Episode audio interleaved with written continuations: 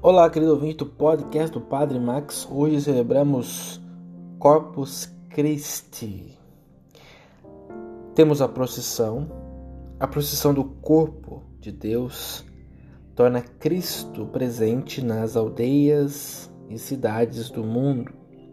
Mas essa presença, repito, não deve ser coisa de um dia, ruído que se ouve e se esquece.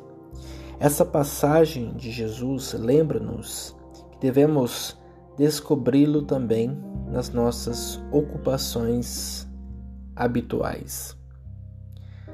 A par da procissão solene desta quinta-feira, deve avançar a procissão silenciosa e simples da vida comum de cada cristão, homem entre os homens, mas feliz de ter recebido a fé e a missão divina de se conduzir de tal modo que renove a mensagem do Senhor sobre a terra.